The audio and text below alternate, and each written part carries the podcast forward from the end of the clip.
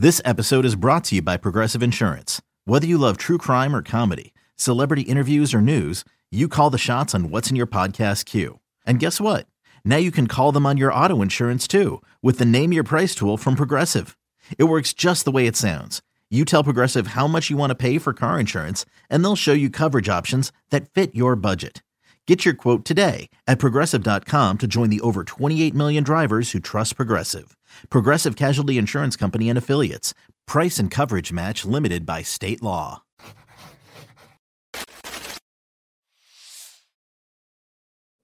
What up? It's your boys. I'm Trey. That's Kevin. And that is Coach Adam Brown. We're here for guess what? Florida State didn't even have a game last weekend. And we love you guys so much that it's still another episode of the triple option special edition for all of you guys. Mythbusters. That's right. One of them's the one with the beret. The other is the other ginger guy. I am the crash test dummy. And it works out perfectly. Trios saluting trios because what we did is in the off season, we bided our time. On the bye week, we got some topics that Uh, of things that are interesting to you and interesting to us. Some some of the five most hotly contested topics in Florida State fandom and conversations at the moment, and we're going to take a look at them to confirm whether they are true or whether they are myths. Kevin has compiled all of the figures.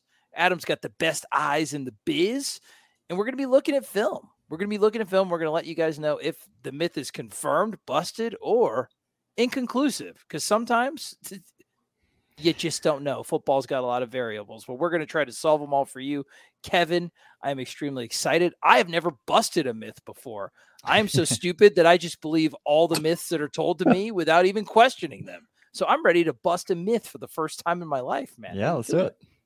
Uh, yeah, I'm doing great. I'm excited for this one. It hits the scientist in my in my heart. MythBusters oh, was, was, my favorite show growing up. Absolutely. I hate numbers.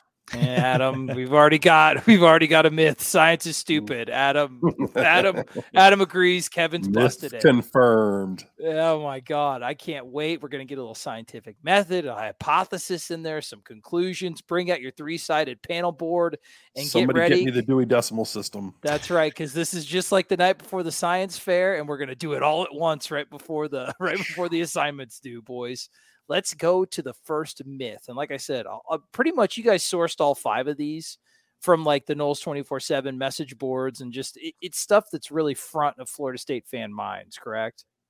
Mm-hmm. Yeah, uh, that's the way it seems. It's, it's kind of what we've consistently been hearing, and I, I think they brought up a lot of a lot of interesting topics that you know I don't I don't know if we're even settled on yet, even talking before the show. So we weren't. There was actually a lot of inconclusivity before we even started. So let's see if the data presented will sway each one of our fabulous scientific analysts. Myth number one Florida State can't play zone defense at all. Ooh. Zip nada, they stink at all. Kevin? Yeah, so I've I've got a I've got a few things here. Um so this is this is going to be a point of contention with both AB and I because I, I think we see these numbers and we don't necessarily believe them. Uh, so just just to start off with, this is kind of what an independent third party in Pro Football Focus has. I don't know uh, how visible that is, uh, but uh, these are the coverages uh, that Fuller's run in 2019 at Memphis, then 2020 at Florida State, 2021 and 2022. Uh, you can see this top line here is is cover four. he's kind of always hovered 35, 40% of snaps cover four. He's really heavy cover four last year. I felt like they kind of simplified things to, to make things easier for people. Mm-hmm. Um, what you do see is is in this final season, there's a big jump up in cover one. Um, it's still it's the it's still not being run as often as quarters cover four according to their numbers, but you do see how uh, yeah, there's a significant uh, increase in cover one, which is inherently a man coverage. Uh, and so, yeah, AB, how do you, how do you feel about these numbers? Do you, do you generally agree with them, or because um, I we've we've thought we've been seeing a lot of what's called two man, but PFF yeah. kind of disagrees with us. Yeah, I feel like I don't know. I don't feel like I've seen as much cover three as there potentially I don't. First off, I don't love that chart. That chart is very wonky to me, but that's okay. Too many Um, lines. way too many lines. I don't know where the hell we're going here. Um, no, yeah, I don't. I, I feel like they've been in a lot of two man, but then when you watch it back and and recently, it seems like they've been running. They've been rotating down a lot more. I don't know how much cover three they've been running. I think I feel like they've been running a lot of cover one with with some robber stuff. Yeah, Um, I think that's what you're seeing. yeah. So I don't know about all the cover three that they're suggesting is on there, or frankly, all the the amount of quarters that they are saying is on there. Um, we do know that they run a lot of quarters. I feel like they run a lot of man match stuff though, and we we talked about a little bit before we started. I don't know if you want to explain what man match is and why it really is a zone principle inside of a man principle. Yeah, so um, this is this is probably my favorite. Uh, I'll kind of get a better view for us here. This is kind of my favorite example that I have. Uh, this is the reason I'm using Memphis is because uh, it's got the all 22 angle, which you kind of need to see uh, for these safeties. So at the beginning of this play, SMU kind of motions this wide receiver outside. So what you're seeing is trips to one side of the field. So th- three receivers to the top here, a single receiver to the bottom. Um, and Memphis, which is which is coached by Adam Fuller at the time, is is playing what's called stress coverage, but in in essence, it's a man match coverage. Um, so basically, it's gonna kind of look like man as the as the play progresses, but these defenders are kind of playing. It's it's technically called a man match. So they're gonna wait for the receivers to declare and then pick them up in man coverage. So uh, technically, I think PFF, since it doesn't have a man match category, I think it calls this zone. Um, but oftentimes it looks like man coverage, especially in trips, because uh, they'll play this backside safety, the the safety to the lone receiver. Uh, they'll play him so he kind of has eyes to the trips, and they'll leave this wide receiver, uh, this cornerback, essentially in man coverage, man man everywhere he goes. So um it's it's not ever really as black and white anymore as as zone and man Mhm. coverage um so you, you kind of see a little bit of both in this play so you can kind of see immediately these guys aren't picking them up in man more than they're kind of waiting for these receivers to declare if they're going to go in or out so he would take the first guy in and he would take the first guy out assuming he's going to the flats um, but down here it's it's basically man coverage um, SMU kind of takes the shot against man coverage. Uh, this this is this is another example. I probably should should have showed this first. So this is the simplest man match coverage. Uh, basically, these two defenders share these two receivers, and it looks like man, right? They've got their eyes on the opponent. There's not really much safety help, um, but you can see after the snap, the receivers kind of switch places uh, here in a second. And the defenders, instead of following their man, they switch. And that, that's man match. This is this is the simplest man match. It's called banjo. Uh, you'll often see, I think Florida State still does this, where they kind of uh, make this little hand signal to each other. Uh, I think they've probably changed the hand signal, but uh, that's that's just them communicating that hey, we're going to switch switch these two receivers uh, in case in case they they do some sort of switch rub route, uh, which is fairly common on on the goal line. Mm-hmm. Um, I'm Are you- trying to pull up something real quick. Kevin, here. are you seeing a lot of that type of stuff that you highlighted from Memphis being run by Florida State today under Adam Fuller? Yeah, so uh, just to give kind of an example of of what that looks like today and Florida State's current uh, outlook, they're still running a lot of that. So most of their offense, even when it looks like they're running man, so we would say if we're like in our film review at post game, we would probably call this uh, cover two man because that's what it looks like here. Um, but most likely the discrepancy between PFF and what we're seeing is they would consider this some sort of match, some sort of match quarters probably, um, which is which is kind of odd to think about because it, it doesn't look like a true cover four with these corners dropping deep. Uh, but you'll see what I'm talking about in a second. Um, so NC State knows we run a lot of these match concepts. So they run this wide receiver inside and run a wheel behind him. And this means that this corner is is basically playing banjo with this with this linebacker. So you can you can kind of think of it as as a banjo, like I showed you in the the goal line view earlier, uh, where he's going to be taking the corner's got to take the first guy outside. So if this receiver releases inside, which he does, that means the corner has to let go of him. Um, here you can see he kind of follows him like he's playing man coverage, and he doesn't recognize the the running backs releasing outside, and he's slow to peel off. And NC State gets a big completion, and it, it it's a broken coverage essentially. Um, but that's a broken coverage that's actually a man coverage that you think PFF is grading as a zone, correct? So I, I, think it's I think it really depends on who you ask. It's called a man match coverage. It's the closest thing to zone that Fuller's ever run. Um, and it's actually the closest thing to zone that most people run. Most mm-hmm. people aren't just running true spot drop zones anymore. They're doing they're doing this. It's a way to pl- have kind of the best of both worlds. Or in this specific play, the worst of those two good worlds that you're trying to conglomerate because that's bad. Yeah, that's that's bad. That's uh, that's why Az Thomas probably they didn't want to put him in the game until several games in because uh, this is a the communication that takes a little bit of time to build, but it's something that that needs to be fixed. So Kevin, go back to that chart a little bit. So for the benefit of the people that aren't watching the video with us, that are the audio only, just go. We go back to that because right now it's got PFF. It's always says that that that top one is the PFF quarters coverage, right? Yes. Yeah. So that's the quarters. So for the people that are looking at that in 2021, Florida State ran that coverage according to PFF like 44% of the time. They say yeah. that that's still our most run coverage at like 36%. What you can tell, and we think that that's actually a little off. We think a lot of that stuff is is more man based than how PFF's logging it. Correct?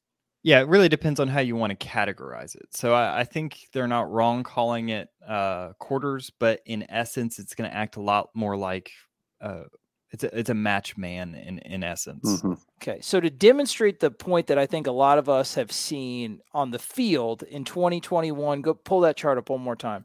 In 2021, Florida State was running that cover one, which is that straight man. Let's see, about 14% of the time, just in a one year jump from a guy that's normally run it in that sub 20% range his entire career now that that's pumped up to like 27 or 28 percent. Yeah. So that straight man they are calling more, more than Adam Fuller has ever called in his entire career. So I yes. think that that kind of bears a lot of the things that we're seeing on the field.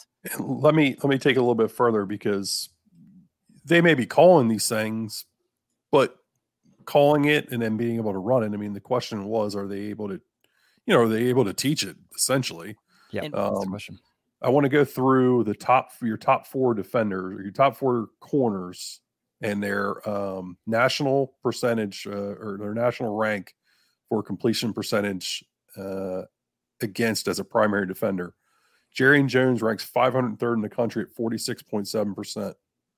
Renardo Green ranks 865th in the country at 55.6%. That's surprising. Kevin, Kevin Knowles at 886 in the country at 56% and Omarion Cooper at 1,859th in the country at 83.8 or 83.3%. So when they're the primary defender and they're targeted, that 503, 865, 886, 1859. Out of how many? Now, there, there's thousands. Now, what I'm going to say, what I'm going to say is there's some guys in there with zeros that you would eliminate. Um, Elias Ricks for Alabama is number one. Technically, he's number one overall at 13.3%.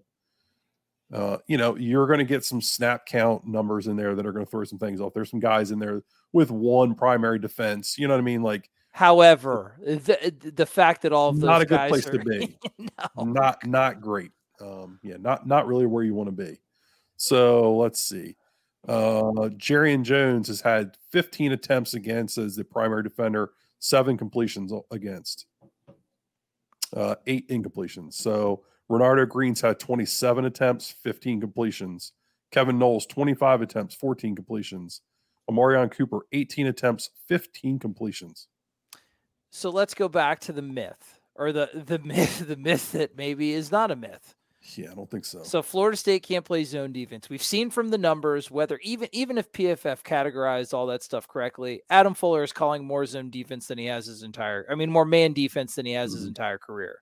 That's a fact. No matter Yep. how they categorize it. Yep. And a lot of the stuff that they're categorizing is zone it, it's effectively a lot of man. So there, he's he's calling it more than he ever has. I I mean I don't know if uh, we'd have to run the numbers, but I can't imagine that Adam Fuller has had four primary defensive backs worse than the ones that are playing right now. It, it collectively as a unit, that is those numbers are god awful. So Yeah. guys, the myth that Florida State can't play zone defense is it confirmed or busted? Myth busted. They can't play any defense. Oh God, all of the above. All right. Uh, I mean, it doesn't matter whether when your top four corners, and, and I didn't include AZ Thomas, which maybe I, perhaps I should have, but your top four corners are 503, 865, 886, and 1859. Eh, Don't talk to me about coverage because that tells me you can't, def- you're not defending anybody in pass coverage. what do you think, Kevin? Adam Adam busted that myth in probably the worst way possible for Florida State fans because it's not that they can't play zone, they can't play any. What do you think about the myth? What's your can they not play zone defense? what do you what do you think? Yeah, I think I think that's a weird distinction to make in in modern football, um, especially with the man match just dominates the game. Um, they're running man match, they're running straight man. Uh, that no one, no one, very few teams run spot drop zones because it's you're just a liability in spot drop zones. Uh, decent quarterbacks will just tear you up. So, um, yeah, I, I think that's true. I, I don't, I don't necessarily think that man zone is making a difference. I, I think your corners have regressed this season, and um, I think it's the main thing holding your defense back currently. Yeah. Yards per completion. All How right? much? Oh god, yards per completion against his primary defender. Let me let me sort this out here a little bit. Let me let me sort and see where where our national ranks are. This is great podcasting. I know. Oh, Great- it's absolutely fine because I'll vamp because that's what a pro does. Uh, The little that's- circle is just going woo. No, it's yeah, well, yeah. Adam's Adam's laptop is overheating right now, but yeah, it's that. very rare to have a myth both busted here and we go. confirmed at the same Here we go. time. We got it. Uh, Kevin. Knowles.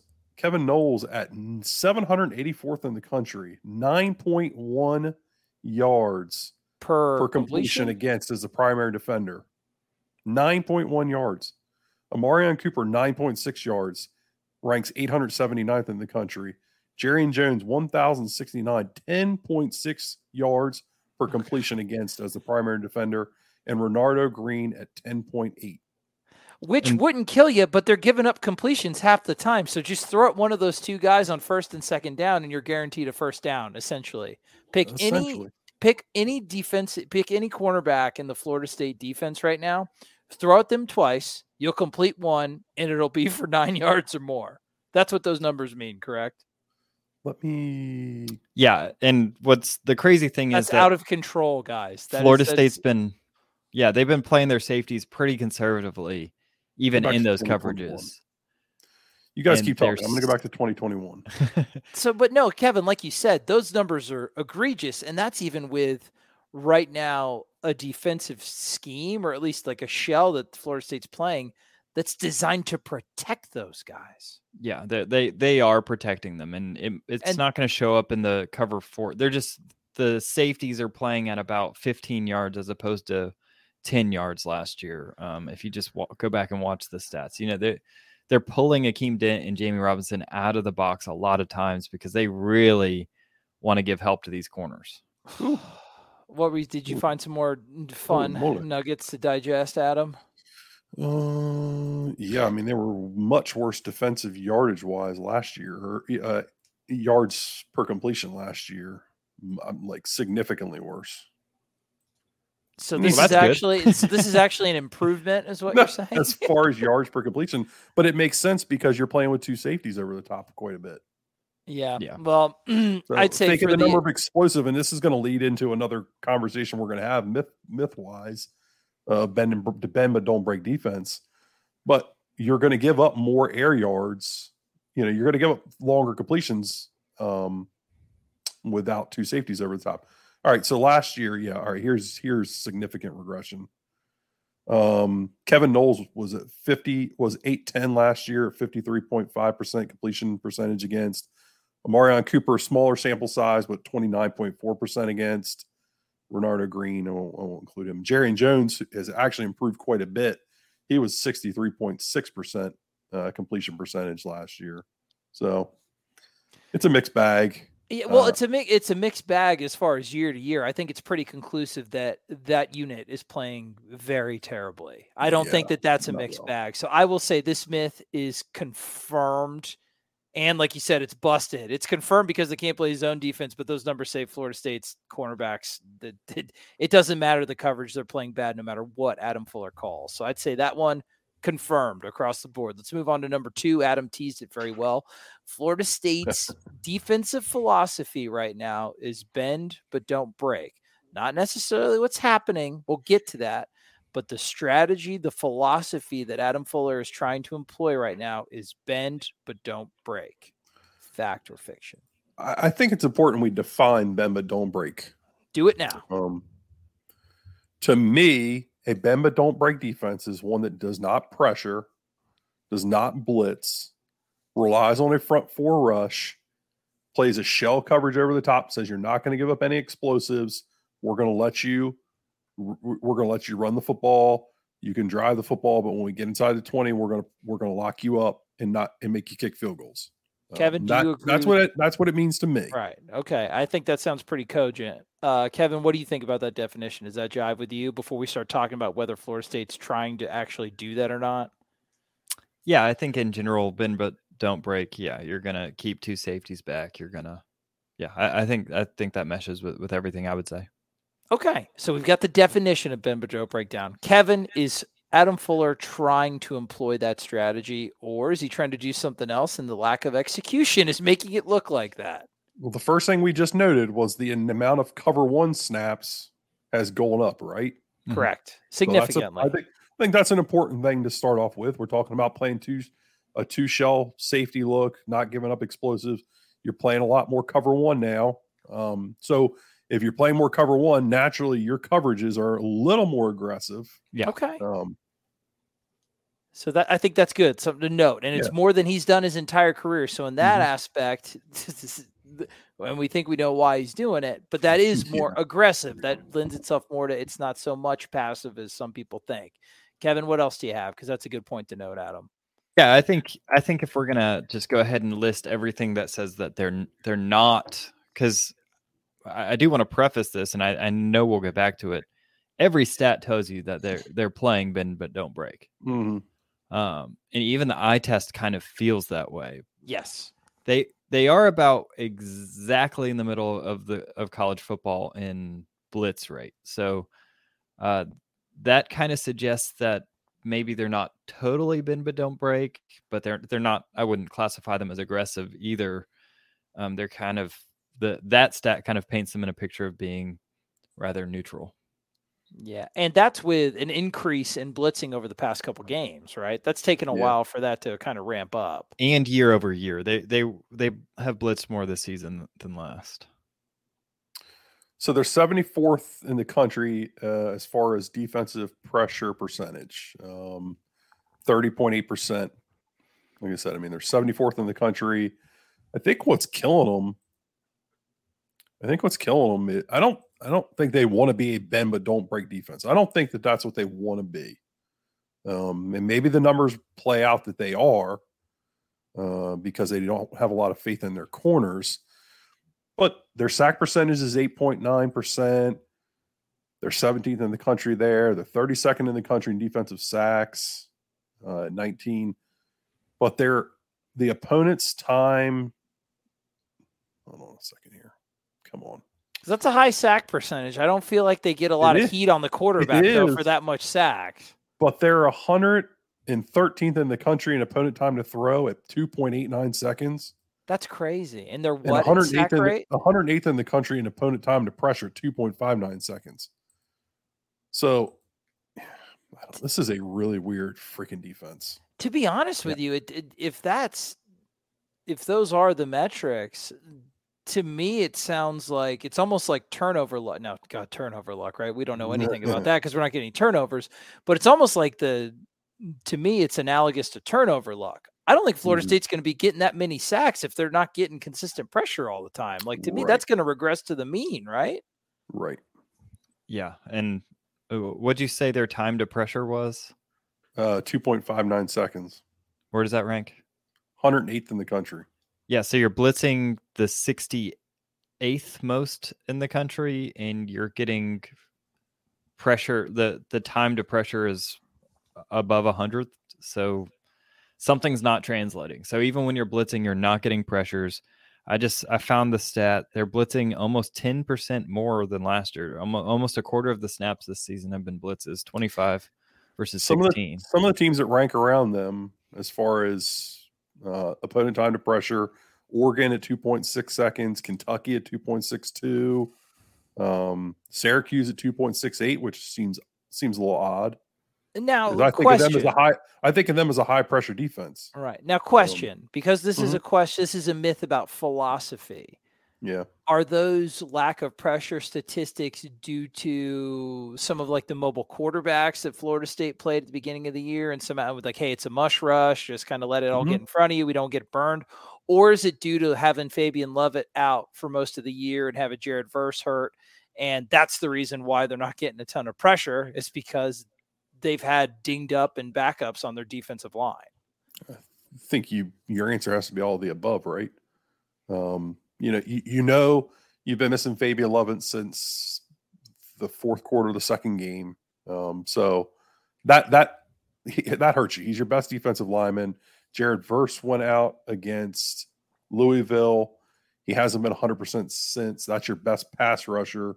Um, so you've immediately lost your best defensive lineman, your best pass rusher. That's going to impact what you want to do up front. Um, but yeah, they faced Jayden Daniels, who scrambled all over the place against them. You face Malik Cunningham. You face Sam Hartman, who you're not thinking is a big time rusher uh, as far as scrambling, but with the slow mesh, you think about the time, the amount of time that he holds the ball in that ride and then makes his decision. So He's Um, opportunistic as well. yeah, I think so- that the pressure, per, the, the time to pressure and that kind of stuff can be a little bit misleading, uh, slightly, in my opinion, with what they've faced. I do think it's interesting that Kev, they're what 68th in the nation now at um, blitzing. Yeah, in, percentage of, of plays where they they send a blitz. Right. I mean, I think that that suggests that they're trying to heat things up somewhat. It doesn't seem like they're fully committed to it because I do think that they are obviously looking at what's going on with their secondary and realizing they've got a problem with the secondary and their ability to cover people down the field. So they're trying to pick and choose their opportunities to pressure. The problem is, is they're not successfully getting home with those pressures all the time, even though they are getting sacks in games and are giving up big plays. Uh, not big plays, but they're giving up eight, nine yards per completion uh, when they are getting throws against them. I don't. It's a. It's just. you're not they're not affecting the quarterback's timing a, Yeah, a it's not- lot. it's just not a great defense. I don't. I don't. I feel like it's unfair to try to lock this into. Is it a bend but don't break and all this stuff? It's just not really good. Now, Uh, Kevin, I I- I think if we want to talk about philosophy, because I think that's fine, Adam. A lot of a lot of it might be resembling a bend but don't break, but that's just mostly due to due to poor execution rather than Yeah. philosophy. But I mean, what does Adam Fuller look like in the past statistically? Does he look like a more play it all in front of you, um, conservative bend but don't break defensive coordinator, or is it just looking that way at Florida State because of injuries and personnel? Because then I think that's how you answer that question. Yeah, I I think that's actually a very valuable question. So I'm, I'm going to spend a second and kind of find the Memphis Yeah, and Memphis I- numbers because when he was when he was brought in, it was very much everybody was talking about him being Mhm. a uh, very aggressive He offensive about coordinator. being an offensive minded defensive coordinator. Yeah, right. there was a lot. There was a lot of that when he came in. A lot of that mantra that he, that's what he was going to be, and uh, you know, you throw 2020 away. 2021, they didn't blitz. They didn't blitz a ton. They Jermaine on their front Johnson and. Keir Thomas and things like that too. So that's And it feels like they've gone into 2022 and they tried to ride with that same philosophy. We're going to let our front four eat. They talk about the front porch all the time. We're going to try to stop the run. We're going to blitz. We're, we're going to rush with four. But we saw that not working, and you lose Lovett, you lose Verse uh, to a to extent.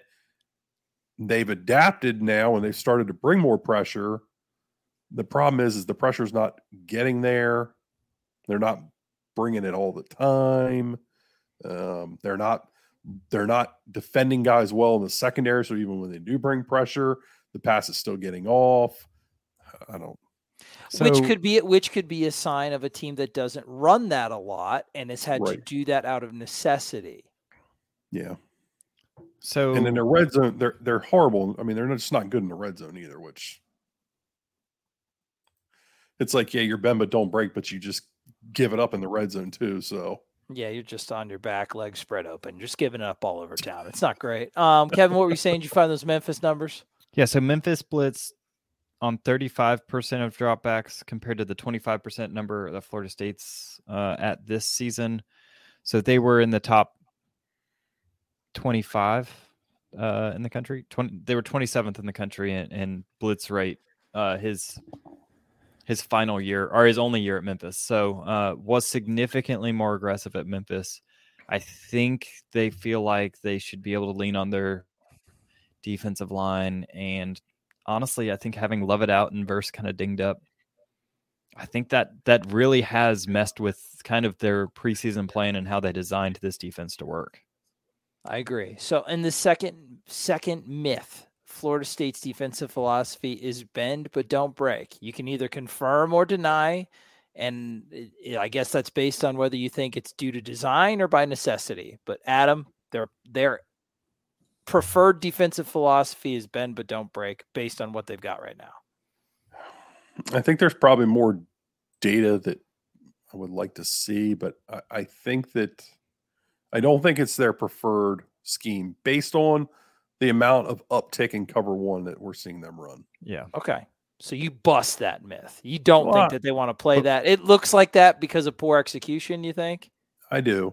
Okay. I think it's poor execution. I think it's losing, not having Lovett, not having Verse available. Um, and and based so, on what Fuller's done in the past too, Adam, I think that that would lend lend some value to yeah. your your answer. Go ahead, Kevin. So when people say that, so th- these are the two stats that I think kind of summarize what people see, right? Florida State is 20th in yards per play, but 93rd in EPA per snap, which means EPA is is a, a metric that tries to quantify every play by number of points it adds to the final score. So for some reason, the yards aren't adding up to the plays. And I think when you dive into like success rate, that's really where you start to see it kind of show itself. So Florida State is 84th in defensive success rate and 20 and 20th in yards per play. So that means that while they're not giving up a ton of yards, especially not in explosives, they are consistently giving up those like three, four yards almost like more often, right? So they're not giving up the 20s, but they're giving up four, four, four. And that's kind of shown in the defensive success rate versus yards per play. Kevin, but, to me, what that means is that opposing offenses don't need as many plays to score a ton of points against FSU. Yeah right? It, That's what that means basically, because it's it's it's you you're not going to get 40, but it's a guaranteed five to 12 every single time they snap the ball. And is that a philosophy that you're okay giving up five to 12? No, God, no, no, nobody would. Or yeah, else, like, I, come I, on. I have a hard time buying that. So uh, I'm but, with you. So what do you think, Kevin? What do you think? Do you think that they're trying to employ a bend but don't break, or it's just kind of the best with what they got? Yeah, I think it's the best with what they got, and but I think this is almost encouraging because once you get Lovett back, there's potential that uh, right now teams can run the ball for three, four yards a pop on you. Your linebackers are good enough to kind of keep it from breaking deep, but like breaking long runs consistently. But once Fabian Lovett's back, you kind of can cement the the interior of that defensive line, maybe get more stops because right now your EPA, your success rate is getting destroyed because on first and second down, teams can run for three yards on you every time. Mm-hmm. It's going to wreck their yards per play because it's only three yards, but if I run for three yards on first, run for three yards on second, those are two successful plays because now I'm now I'm in third and four. Um, so not having a, a interior defensive line you can rely on is, I think, one of the big reasons why the success rate is so bad. Okay, so we think that myth's busted, and we expect some more aggressive play on the back half. Uh, if if that myth is truly busted, based on some of the things you said and what Adam Fuller's done in the past, we will see. So that's our verdict on that one. Number three, Florida State's putrid, just lack of takeaways is more on the players or more I'm going to say just so we can do myth myth busting. Florida State's lack of takeaways is more on the players than the scheme. Myth or not? I, I, I think I think we can say more on the players and then on the scheme. Yeah, I can say we can say. I, I think we confirm that based on solely those numbers we talked about with the D backs earlier. Yeah, they're just giving up when you're when you're giving up that kind of completion percentage. That and, and look, maybe it's not the scheme, maybe it's the teaching. That's what I was going to say. Now, players, it's, it's, not, not all maybe crapping question, on the players. It's maybe technique. the question's flawed because the question should be: Is it the coaching, not the scheme? You know what I mean? Instead okay, so let's amend that. Let's amend that because we do think it's the players based on that. Now, do you think Florida State's lack of takeaways is more on the technique or more on the ability of the player, the talent level?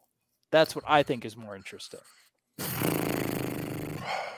So I, I do want to bring up something now that we're on that topic. Ooh, and this is something. this is kind of how I think this kind of drives some conversation that we we try to have about how they want to play their their corners. So uh, if you watch this corner, they're they're in a they're in kind of a match quarters type look. Um, and he he plays a lot of what's called solo coverage, like I said earlier, where this backside safety is going to keep his eyes uh, to the trip side instead of the the lone receiver side. So in essence, this is just straight man coverage, despite the fact that they're they're playing what what is considered a zone a zone play. This guy's technically in man coverage. So they do what's called uh, mirror technique a lot. So mirror technique differentiates itself from jam technique because instead of him immediately reaching out and putting his hands on a receiver, he tries to mirror him with his feet. So it's by definition kind of a less aggressive way. Um, when you when you jam, you put put yourself kind of in a situation where you might be out in front of your toes, where you, where you could, uh, like a good receiver can kind of head fake you and get you to kind of overcommit with your hands. So this is kind of a safer way to play man coverage. Um, but it also means that it's a little bit softer, right? You mm-hmm. can see that this free release means that this kind of hitch route here, this comeback, it's a timing route, and he doesn't throw off the timing. Uh, it's just the way they're taught to do it. It keeps them from giving the the shots over the top, but it also means that uh, these timing routes, these short underneath routes, are are probably a little bit easier for opposing teams. So Adam, what do you what do you think about that? So the lack of takeaways, technique or talent? Because to me, hmm. what Kevin would say there is that that doesn't really put a DB in a great position to make a takeaway. Kevin, is that what you think about that style of defense? I think good DBs would can get takeaways. Yeah, can break on that. Like can can yeah. know that's coming. So in essence, I think that their scheme that they're trying not to get beat over the top, and that that might restrict your takeaways. Introducing the TWO WXY V4, where groundbreaking fuel cell technology meets fresh foam cushioning for the ultimate performance. With Fuel Cell, each step feels explosive, delivering unparalleled energy return. Paired with fresh foam, experience maximum comfort throughout the game. Its lightweight textile upper offers support and breathability without sacrificing agility. Whether you're hitting the clutch shot or locking down the opposition, the TWO WXY V4 gives you the tools to play at a high level. Learn more and purchase the TWO WXY for yourself at newbalance.com. When you need mealtime inspiration, it's worth shopping Kroger, where you'll find over 30,000 mouthwatering choices that excite your inner foodie. And no matter what tasty choice you make, you'll enjoy our everyday low prices, plus extra ways to save, like digital coupons worth over $600 each week. You can also save up to $1 off per gallon at the pump with fuel points. More savings and more inspiring flavors make shopping Kroger worth it every time. Kroger, fresh for everyone. Fuel restrictions apply. Yeah, I, I, I, listen. I this is what I'm going to be wishy washy on. I think it's a, I think it's a bit of both. Um, you know, you're 68th in the country. How do you create takeaways? Being pressure, being pressure minded, getting after guys. We talked about where they where they stand as far as the amount of time it takes for the ball to come out of the quarterback's hand, the amount of time in the pocket. But then we also talk about the six, you know, the the completion percentage against these cornerbacks. Um, so I think there's some wiggle room in there to say, yeah, we don't pressure teams very much. We don't come after you a whole lot. And when we're coming after you right now, we're not very, we're not that good at it. And we're giving you time to throw the football um, because we're missing Fabian Lovett, we're missing Jared Verse or, whatever. Um, but at the same time, we're playing passive man coverage on the outside. So we're not really getting up in your grill. We're not really pressuring you out here.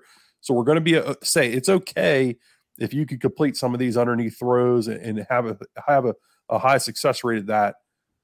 But then again, we'll put you in position to break on some of these uh, shorter throws. You've got to be successful enough to go do it. Um, well, see, that sounds more like scheme stuff to me. We threw scheme out the window, and then uh, it feels like scheme's getting back into it. Maybe it is complicated. Yeah, uh, it is complicated. These answers are never easy. I mean, let me see. So hold on a second. I was just pulling something up here. Well, while so you pull that up, they're 94th in the country in passes that are intercepted um, per pass attempt, 2.1 percent.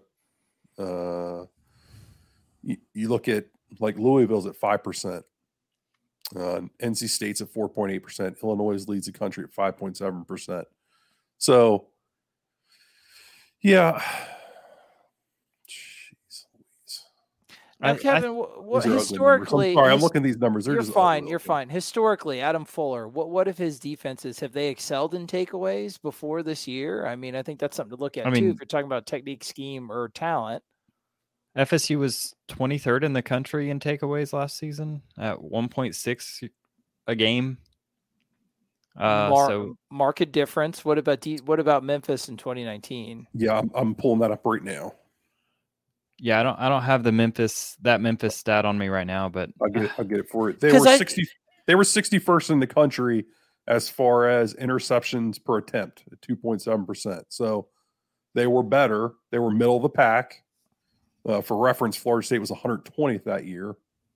Um, yeah, so that that lends something to to maybe there there's a player player issue. Um, I think so too. So that's what I'm saying. If it's one of those things where historically that's not been a strength of his, like it would for like like Iowa's defensive coordinator, like a hallmark of that guy's scheme is to get takeaways and how he does it. You know, that's that's you know that that's his own special sauce. But Adam Fuller has been at least middle of the pack and sometimes better, like you said, 23rd with Florida State. Now, uh, Memphis was Memphis was 38th in the country that year. They had, and interesting enough, Florida State was 28th in the country. What year um, was that, Adam? 2019. Which Memphis, Memphis had 11 interceptions and recovered 21 fumbles.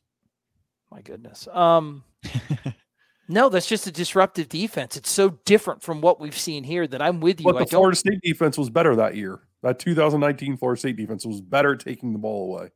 Well, then that's when you look at all the other metrics. We're just, I mean, we're talking about, we're talking no, about takeaway. Yeah, no, yeah sure, but you know, sure. yeah, absolutely. But it's just, it doesn't seem to be that that's a hallmark of Adam. How would it be a hallmark of any defensive coordinator? It's so luck. I mean, there's yeah. so much luck involved when it comes to takeaways. When you start talking about turnovers, um, interceptions, do I think that they put these guys in good positions to create interceptions? No. I think they're very passive. We've been very critical of the way they play press uh, press man outside. It's very passive. They're passive in a lot of things they ask these guys, these corners to do. Um, I think that that does not lend itself to creating turnovers. You create turnovers. Yes, it's luck. It's there's a lot of luck involved, but you create them. You create them through pressure. You create them through making mistakes. getting timing off for quarterbacks and things like that.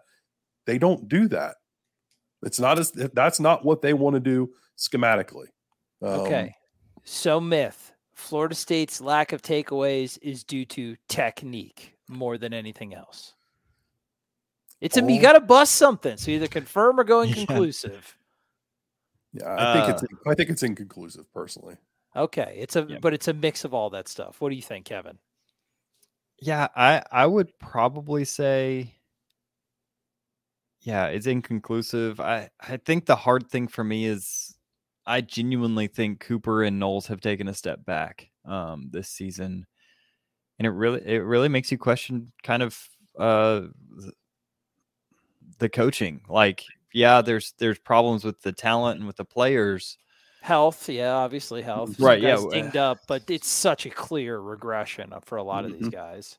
Yep. And they're not doing anything revolutionary. They're not calling really complicated plays, but you know, Knowles is getting lost in coverage. Az is getting lost in coverage. Like it's it's it's there there is a sense that you know they're playing kind of passive. There is a sense that yeah, the the players are are maybe not the most talented, but like it also it doesn't feel like it feels like to me if it's a talent problem, it's also a development problem um, for for the cornerbacks. Mm-hmm. All right, so let's look at let's look at an, at a sample set. Clemson had DJ had what like five turnovers, four turnovers in the first half, or, or in the game against. Uh, yeah, it was yeah, it was god awful. Yeah, in the game against Syracuse, Syracuse is not very good at creating turn or creating interceptions. Um, they're not great at creating pressure, but they put a lot of guys up in the box and they seem to come after you. Um, they're not passive defensively, I would say. I don't, I don't, I don't have their numbers up because I'm not looking. I'm not digging into them, so I don't have their stuff in front of me. But what did what did Syracuse do to create four turnovers or whatever it was from DJ that Florida State couldn't do? opposing quarterbacks look more comfortable against FSU than they should due to the talent level on this team, in I my opinion. And I think I, it, I think that's I think that's very easily easy to be seen. I tend to I tend to agree with you, um, right. and that's why, like, I don't want to give Adam Fuller a pass and say or Marcus Woodson or whoever. I don't want to give anybody a pass because I do think there's a scheme based aspect of lack of just in your face. I'm going to come get you. I'm going to knock you off your spot, knock you off your rhythm, disrupt your time with this defense that I see from other defenses like Syracuse. Syracuse runs a three-three-five. NC State they run. You know they're they're doing their three-three stuff. These teams are coming after you, and they may not always get there, but they're they're forcing you. They are forcing units, and I don't see that from Florida State. They're very passive. They just seem content a lot of times, and you know, we, we, I think we busted the bend but don't break thing because I don't think that that's what they want to be, but they're not a come get you defense either. Um, I, th- I think I think they really rolled the dice this season on Lovett, Briggs, Verse, and yeah. McClendon to get a pass rush. Yeah, and they're getting sacks but not getting pressure, and I, I yeah. think that's I think it failed to an ex- to an extent, and it's killing them now, and they're stuck to some degree. Yep. But I don't think they're great at corner either. Yeah. Um, I don't think the players they have out there are are guys that are going to go create turnovers. Yep. this is the that. one I'm most perplexed on. All right, let's move on. It's inconclusive, but it's it's not a lot of fun stuff. Move on to the offense. no positivity. Uh, yeah, so the offense is struggle the the offensive struggles to convert in the red zone and short down and distances are things that can be fixable in the final 5 games of the year. Fact, myth or not. Fact, God. fiction, myth, bust or not. If I got to hear one more person talk about how great the run game was against Clemson because they ran for 200 yards against Clemson, which was great but man, I mean, didn't didn't we didn't we show all the film where they Clemson we was did. like, here, have a five man, six man box and do what you're going to do. Yep. They're not run. They're not successful in red zone because when the team Kev's got the numbers, and I really think it boils this down. This doesn't need to be a long conversation at all. When a team commits eight, seven, eight guys in the box, this team can't run the football consistently. Well, Kevin, he's teed it up. What do you think? Yeah, so I, I found some stats that were just kind of jarring. Um, so when teams aren't trying to stop the run, when when teams are kind of in a in a neutral coverage compared to other teams in the country. So when there's eight or less in the box, so this is every team in the country when there's eight or less in the box. When you have a, have a decent running situation, Florida State ranks seventh in the country in EPA per rush. So that's estimated points added per rush. That means it's effectively an efficiency metric. So Florida State is the seventh most efficient running team in the country with less than eight players in the box. As soon as a team knows Florida State's going to run, so this is when this is in your third and shorts, your fourth and shorts, Mm-hmm. your red zone situations.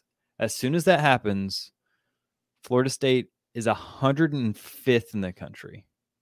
What was the first stat? They go from what to 105th? Seventh. Seventh. So when a team when a team is spot not drop, accounting not great. when a team can't account for every gap, they're seventh in the country. When a team can, they're 105th. I I think there's part of that that might be on the tight ends. Uh, Absolutely. when you go heavy, when you have to really line up and hit someone in the mouth, that means you have to put tight ends in the box, tight ends in the game. And now your tight ends are up on their linebackers, their extra linebackers. And I think you're losing that battle. I think that that's a big factor. So when when there's a lot of space, when the field's not compressed, when Mike can use different formations to create extra gaps, use Jordan Travis as an extra runner, have some read plays to have some of the guys unblocked. When he can get creative when there's a lot of space, this is a very effective and explosive running team. But when everything gets compressed, when it's more kind of old school Adam Brown, dude on dude football, they get annihilated. Is that what those numbers would mean to a big dumb layman like myself? Yeah, that's that's the way it looks. Pretty And- much. So based me- on that, go ahead. To me, I think that means that you you don't go heavy. I know that Yeah. sounds silly, but I think that means that third and two from the goal line, you go five wide, and you know you go four wide, and and if you're going to run it, you spread them out and see if if you can lighten up the box a little bit. So are the Was interesting. struggles? Yeah, go interesting. I, I, we'll just add a little bit more here. So Florida State had three power runs. That's um a distance of I think it's like two two yards. Two or two or less, yeah. yeah, two or less. They had three power run attempts against Clemson. They converted on all three of them. Hmm. You think of the one was a was the fullback. Uh, I think LT hadn't one, and then there was another one. They had seven runs, twenty two percent of their runs of 32, 22 percent of thirty two runs on the night. So seven out of thirty two were stuffed for no yards or less than. They had nine runs that were stopped for two yards or less. So zero or less, two or less. 16 of your 32 runs, or half of your runs were stopped for two yards or less on the night.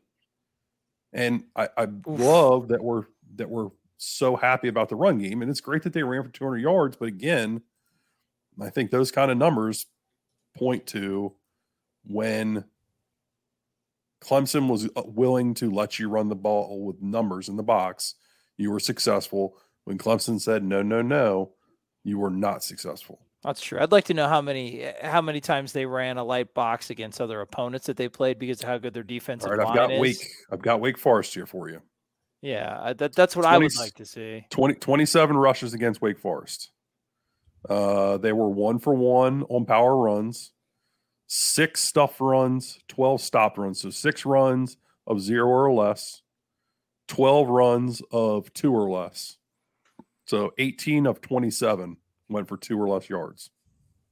So yeah, here's here's another stat that kind of uh, solidifies that. Uh, Florida State is hun- or 98th in yards per carries less than three yards. Or Mhm. sorry, yards per runs where they were contacted. So yards before contact is less than three. So that means that uh, while they're getting decent yards per carries because they're getting these explosive runs, 65% of the runs on the season, they're getting contacted before three yards. Right, getting hit in the backfield, and they're making some guys miss, which I think you guys can all see with the eye test. Guys like yeah. Treshaun Ward, get healthy, big dog, miss you. Jordan Travis, all those guys. Yeah. Trey Benson, a little bit more now, but yeah, it's it's just not a very super efficient running game. It is racking up the yards, and it does have the ability to be explosive. However, it's not getting you a ton of points because teams are playing two back over the top to stop you from getting six because they know when they get in the red zone, they can put the clamps down on you. Right. So going back to the statement, those issues that I think are pretty black and white that once things get tough, things get compressed, teams want to stop the run and they know it's coming, they usually stop it. Can those issues in the red zone and short down and distances, do you think that they can be alleviated in the next five games? Do you think we're going to see an improvement in those numbers? Uh, all right. So I'm gonna I'm gonna be wishy washy on this one. I'm gonna say you got it again. Well, here's why: because I don't think you're going to see a defense as good as Clemson, NC State. You, you know what I mean? But yes, no, I don't think I don't think they're going to get drastically improved. Okay, that's not wishy washy. I think that that is so the myth or whatever the statement that it's going to get better you you are saying that's fiction we're busting that we think it's going to be we think it's going to be a weakness for florida state's offense i think there will year. be a level of improvement but not some significant jump they won't end at 105 I think there's some folks 105 think, or whatever. Yeah. No, I don't. I think there's some folks out there that think because they ran for 206 yards on Clemson that now all of a sudden this is an elite running game. Anytime, anywhere, it doesn't matter. That, that's. I think that that's completely false. Okay. What do you think, Kevin? Do you agree with Adam? Do you think it's going to either not improve or just improve slightly? Or do you think that Florida State's going to really be able to have a bounce back on this back part of their schedule? Yeah, I think it's gonna. I think it's gonna improve. I think it's hard because a lot of the run run per play metrics and stuff like that aren't aren't going to get better. But I think they'll have more success in the red zone. Uh, I don't. I don't necessarily think that teams will have better clamps on them. I think I think the staff has now kind of has sees what what teams are going to do to them. I, I, would hope that they kind of adjust to this. Um, I, I think they'll find more success. I, I personally just just because they won't they won't have you know Clemson and NC State level defenses like AB was saying, but um, yeah, I don't think that they're going to just be an elite offense out of out of the blue um, at converting in, in red zone and third down conversions. I think they're gonna. I think, I think it's hard because Norvell has been trying to get a little creative with it, and people get frustrated when these creative, when these creative play calls don't work, right? So, mm-hmm. um, when these people when they try to get their ass, that's what they do. They what? People talk out of their ass. That's what they do. So yeah, you're they get upset, but Florida yeah. State's not successful. Florida State has not been able to run on teams when they know they're running, and that's why they get cute with things. That's why they feel like they have to do things like put Wyatt Rector at quarterback or hand the ball off to DJ Lundy or do toss plays on the goal line. It's because they genuinely have the metrics that say you can't just line up and run against Clemson or NC State. Okay. So you're kind of more of the opinion with Adam that it's going to get better just due to level of competition, but it's still going to be a huge weakness. It's probably the biggest weakness of this offense, right? Yeah, probably. But I I think that you'll see those you're no longer I, I think it's a black and white situation, right? With these short runs, it's black and white. Either that defensive line wins or the offensive line wins. I think you're just going to see the offensive line win a lot more going forward. And so that that'll make those metrics look better, but it's not going to be some massive leap. Yeah, gotcha. I, I think you'll you, you'll still see a fair amount of losses. Okay, fair. Last one. Jordan Travis has been having some mechanics issues for the past three or four games. Fact or fiction? Uh, I don't have a lot of stuff on this, but fiction. You don't think it's been as far as like some of the struggles that he's had? What do you think that that's mostly due to? Coming back from health, mechanic. or I think they're playing better defenses. Uh, right. Yeah. And I think that teams are playing two shell and a lot of zone and saying, run the football. You're not going to throw on us. You're not going to throw into tight windows because you're not that kind of quarterback. And he struggled with it. Kev, what we, you... We've been pointing that out on film review over and over and over again the last three weeks. I mean, teams are just dropping eight and saying, come get some. Which is tough for anybody, you know, Absolutely. anybody to complete in the oh, Hell country. yeah. Jordan, even with his, I think is pretty easy to tell. Like his Yep. his pretty solid improvement from year to year. Yeah, Kevin, do you agree with that? Do you think it's mostly just he's having a little bit of level success, kind of regressing to the mean a little bit, and it's mostly due to how the defenses have been playing him, or do you think that there's some underlying mechanical issue? Uh, yeah. So let's let's see if I can't find a stat here real quick to kind of to justify my answer here because I, I would agree with with AB that teams uh, are in general challenging Jordan Travis to throw the ball more. I think early on they uh, are, are maybe maybe kind of opposite, challenging Florida State to run on them. Um, yeah. So game one, LSU blitzed on sixty four percent of dropbacks. Uh, yeah, and you've seen just a steady decline. So LSU was 64%. Um, and then like Louisville was 40%.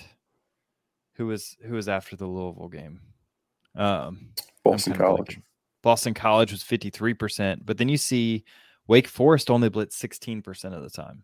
Right, because they were winning with her. That's when the offensive Mhm. line was really unhealthy. Yeah. That's what they were just winning with four, that wide nine, as Adam and you guys pointed out. They started to get that on film. So I'm with you. That and that's really where Jordan was dinged up against Boston College. I didn't think he looked sharp early, but he Mhm. that Wake Forest game is when you saw like, oh, this is the blueprint to make Florida to, to really finally put a roadblock in front of a Florida State offense that was performing at a pretty high level before that. Right. I think I think you're also seeing the wide receivers aren't helping him out much. Um, if I were to blame one position group for the for the NC State um, for the NC State loss, it'd be wide receivers. Uh, they dropped five or six third and fourth downs conversions that, that were huge for that game. Um, they they dropped a touchdown that would have won the game. Uh, so I I think you have seen a, a the wide receivers kind of come back to earth. I think they were kind of playing out of their minds early on in the season. Um, and uh, Jordan Travis has has looked a little bit less consistent, but I thought that people. So I going into the season, I defended Jordan Travis, saying I thought he was a top fifteen, top twenty quarterback with his legs and his arm. And then he came out and he played like a top 10 quarterback for a few weeks. And people were like, where did this Jordan Travis come from? Well, he, he's always been there. Um, that, that Jordan Travis exists always when the running running game's working and when receivers are catching the football. Um, he's gonna he's gonna kind of get happy feet and throw one or two bad passes a game.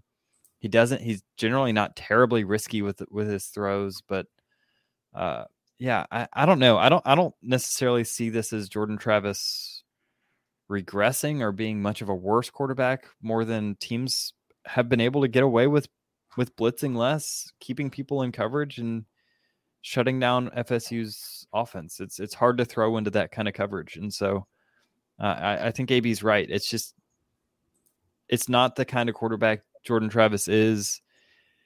And I, I think early on they thought that they they could convince the world that he was that kind of quarterback. And you you could when teams were blitzing you. Um, but now you're going to have to run the ball with him to kind of force force Here- here- defenses out of coverages. I think here's a good. I think here's a good illustration of what's going on. Um, they were facing. They they, they got they faced 21 percent man against LSU. Uh, 18 against Louisville, 36 against BC, and then 25, 22, and 7.9% against Clemson. They but they've started to see 71.4%, 70, 74.6%, and 75% zone coverages over the last three weeks when the first four weeks were all in the 60%. We're seeing a lot more zone coverage. We're seeing a lot more, like Kev was talking about, a lot more just straight um, four man pressures as opposed to, let me see if I can pull this up here. All those blitz percentages that Kevin was talking Right. about earlier, right? Yeah. The time to pressures come down. Time to throw has actually gone up. But his pressures, he was pressured 15, 15, 12, 13, 11, 17 against Clemson. Oh, this is weird.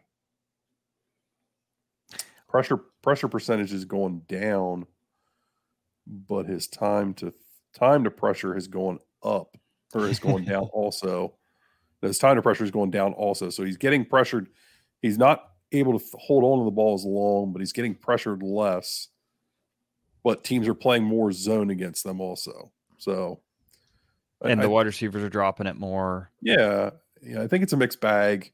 We, we've seen a bit of a regression back to 2021 with the wide receiver play, but I think Jordan also has made some ill. Yeah, I don't think it's a mechanical thing. I think he's made some poor decisions. Um, I thought the I thought that the fourth and two decision last week against Clemson was the right one. He didn't make a good decision on where to put the ball. Um, he didn't execute about, it correctly. Yeah, yeah, he didn't execute it correctly. He didn't want it wasn't a mechanical thing to me. It wasn't a pressure thing. I just don't think he threw the right ball. Uh, so I don't think his I think his decision making process has become more of an issue as opposed to his mechanical process. So that myth is busted. And I think just to kind of get out of here before people want to drive their car off a bridge right now, Florida State is four and three. And I think one thing that is promising is that I think Florida State kind of fell into a rut with how they were attacking mm-hmm. defenses against NC State and Wake Forest. And you didn't see that versus Clemson at all. A lot of variety, a lot of things to help out his quarterback, a lot of things to get that defense on the back foot so they couldn't just sit back there with all those guys and clog up every single passing lane. Florida State was very exotic, and I think that that can continue.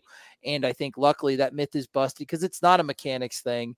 It's just a quality of competition thing, and then a, a, a very good player having a couple off days, having a couple off days. So I think he can bounce back from it. So I think that myth is busted, guys. I think that we have taken a plethora of conversations, and I think some we've busted some we've confirmed and a lot we talked about for a while and i don't think we got anywhere which is normally i mean it's to me that means that it's something that we're going to continue to grapple with yeah. as the season continues.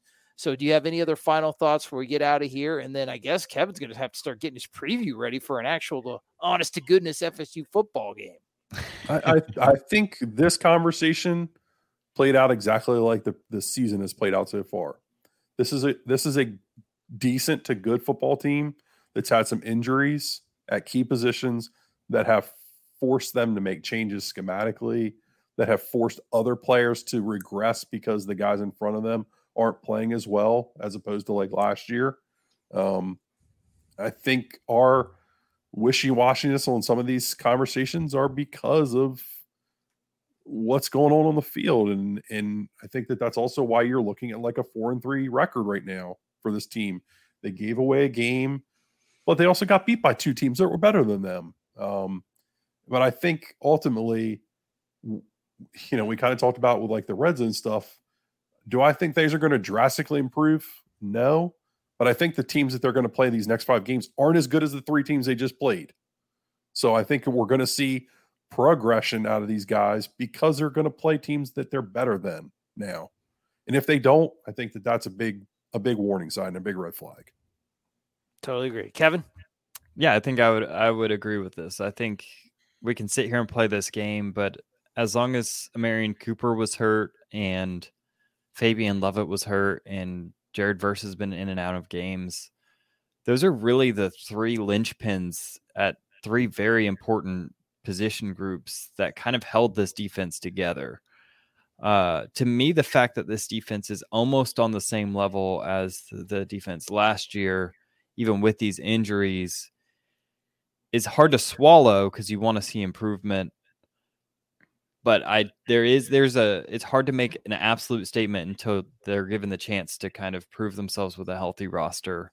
Hmm. Um, and it's possible that they don't get that all season, and it, and it looks bad, and it means that uh, some of these coaches have to answer some of the hard questions that we're having trouble answering right now. Um, but yeah, I, I, think the the money's made in the back half against the teams that, that you should be able to beat. Uh, so no one no one's talking about the Ella, the Louisville game, which was arguably the worst defensive performance of the season. No one talks about that because you won the football game, and um, the same thing's going to be hold true for the back half. If you can win these football games, people are going to forget about losing to Clemson. Go and get them, boys. Go and get them so we can have a little bit more fun when we have these Yeah, conversations. like we like to have fun here on the triple option. So thank you guys for tuning in. Busted some myths, confirmed some myths, myth, myth, myth, myth, myth. I'll never say myth that much again unless you guys like the format of the episode. Then we'll do it as much as you want because we cater to you, defense. We love you guys. Keep chopping on and uh, screw you, Georgia Tech. Keep chopping. Go Jeremy Renner returns to Paramount Plus for a brand new season of the original hit series, Mayor of Kingstown. My job is to create a balance, avoid a war. From executive producer Taylor Sheridan, co-creator of Yellowstone, There's some new players in town, and they brought the plague. and Antoine Fuqua, director of Training Day. I know it's always been a war zone, Mike, but this is next level. The mayor is back in business. Are you warning me? You're gonna find out. Mayor of Kingstown. New season streaming June 2nd, exclusively on Paramount Plus.